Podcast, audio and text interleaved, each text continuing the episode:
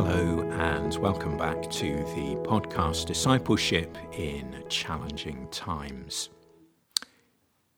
This episode is due to go out on the 30th of August, and the 30th of August is actually John Bunyan Day.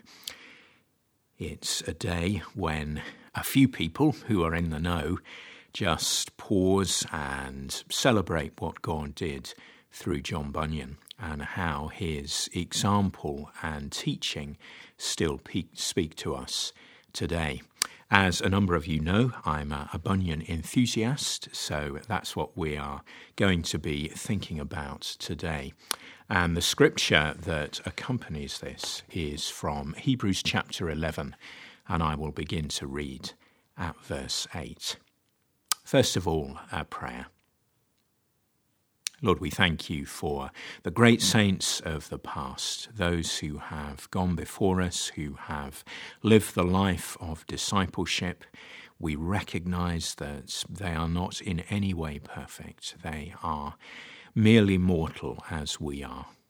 And yet we thank you for the encouragement of looking at a, a life that has been lived well, a life that is faithful and fruitful.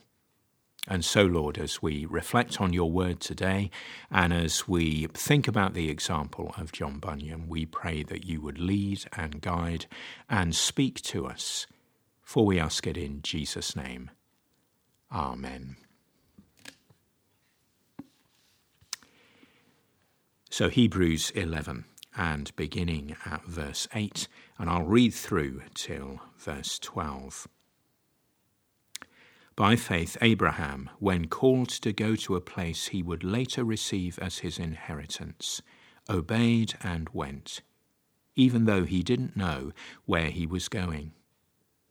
By faith, he made his home in the promised land like a stranger in a foreign country.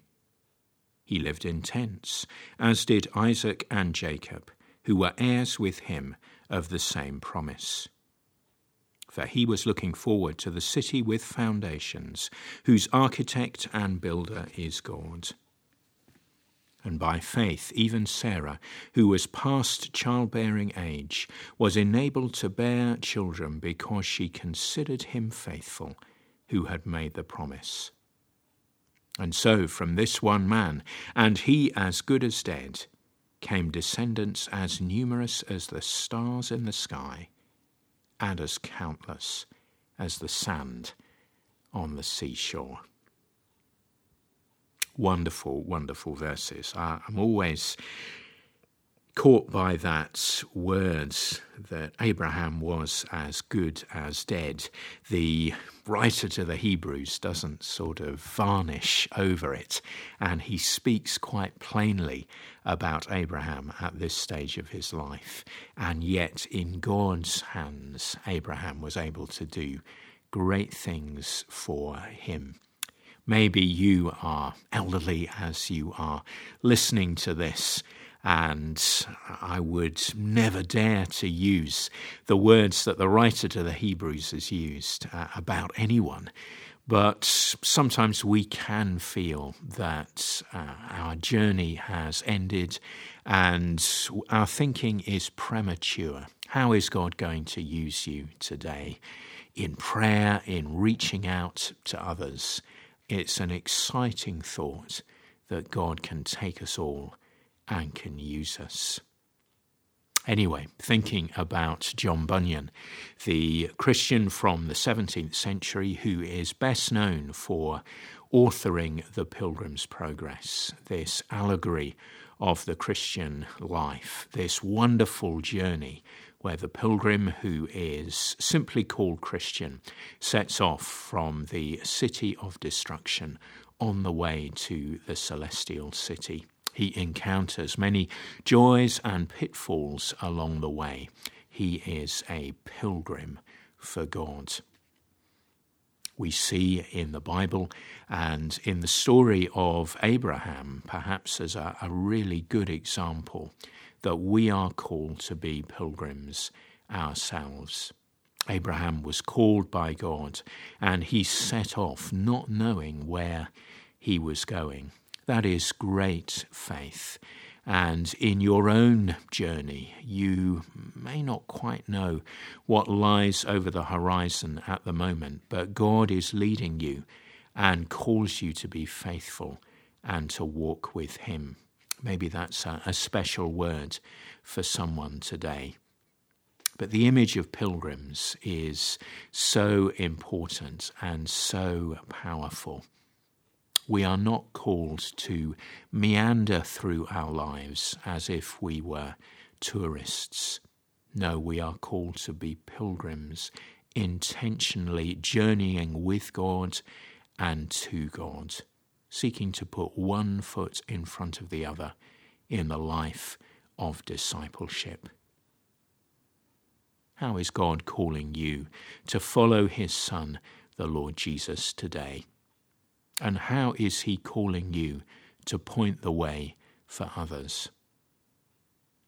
There's a, stained glass window at Bunyan Meeting in Bedford, and it shows evangelist pointing the way to Christian at the beginning of his journey.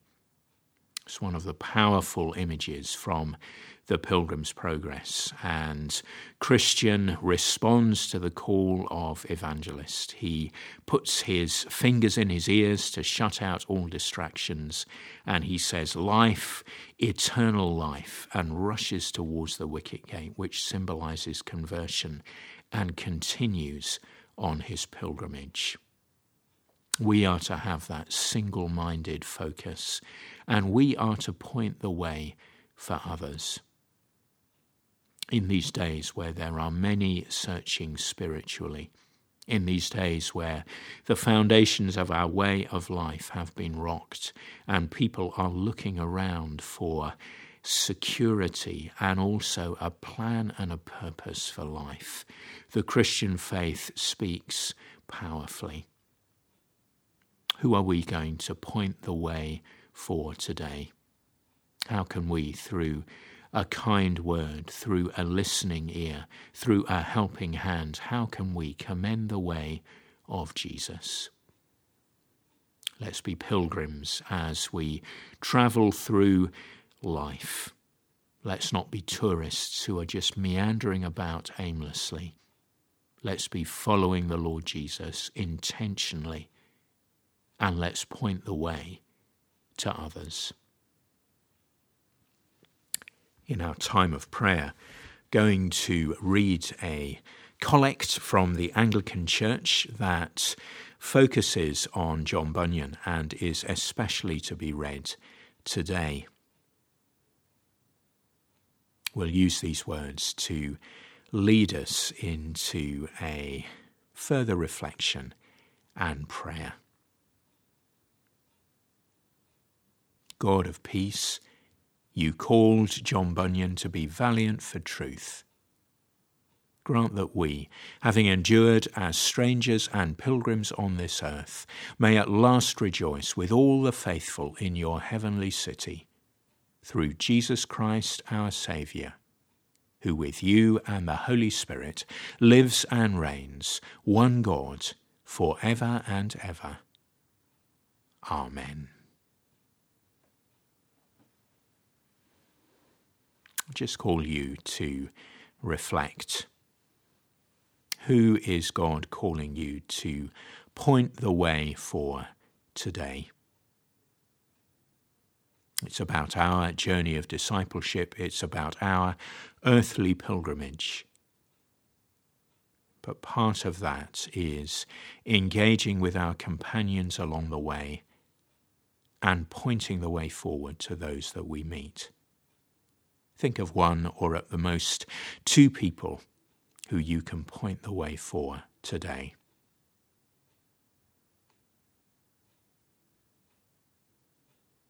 Lord, we pray that you would help us and that you would go before us as we seek to share you with others.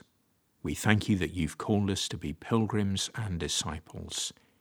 And we pray that in, in whatever way, shape, or form, we might be people who call others on that same journey.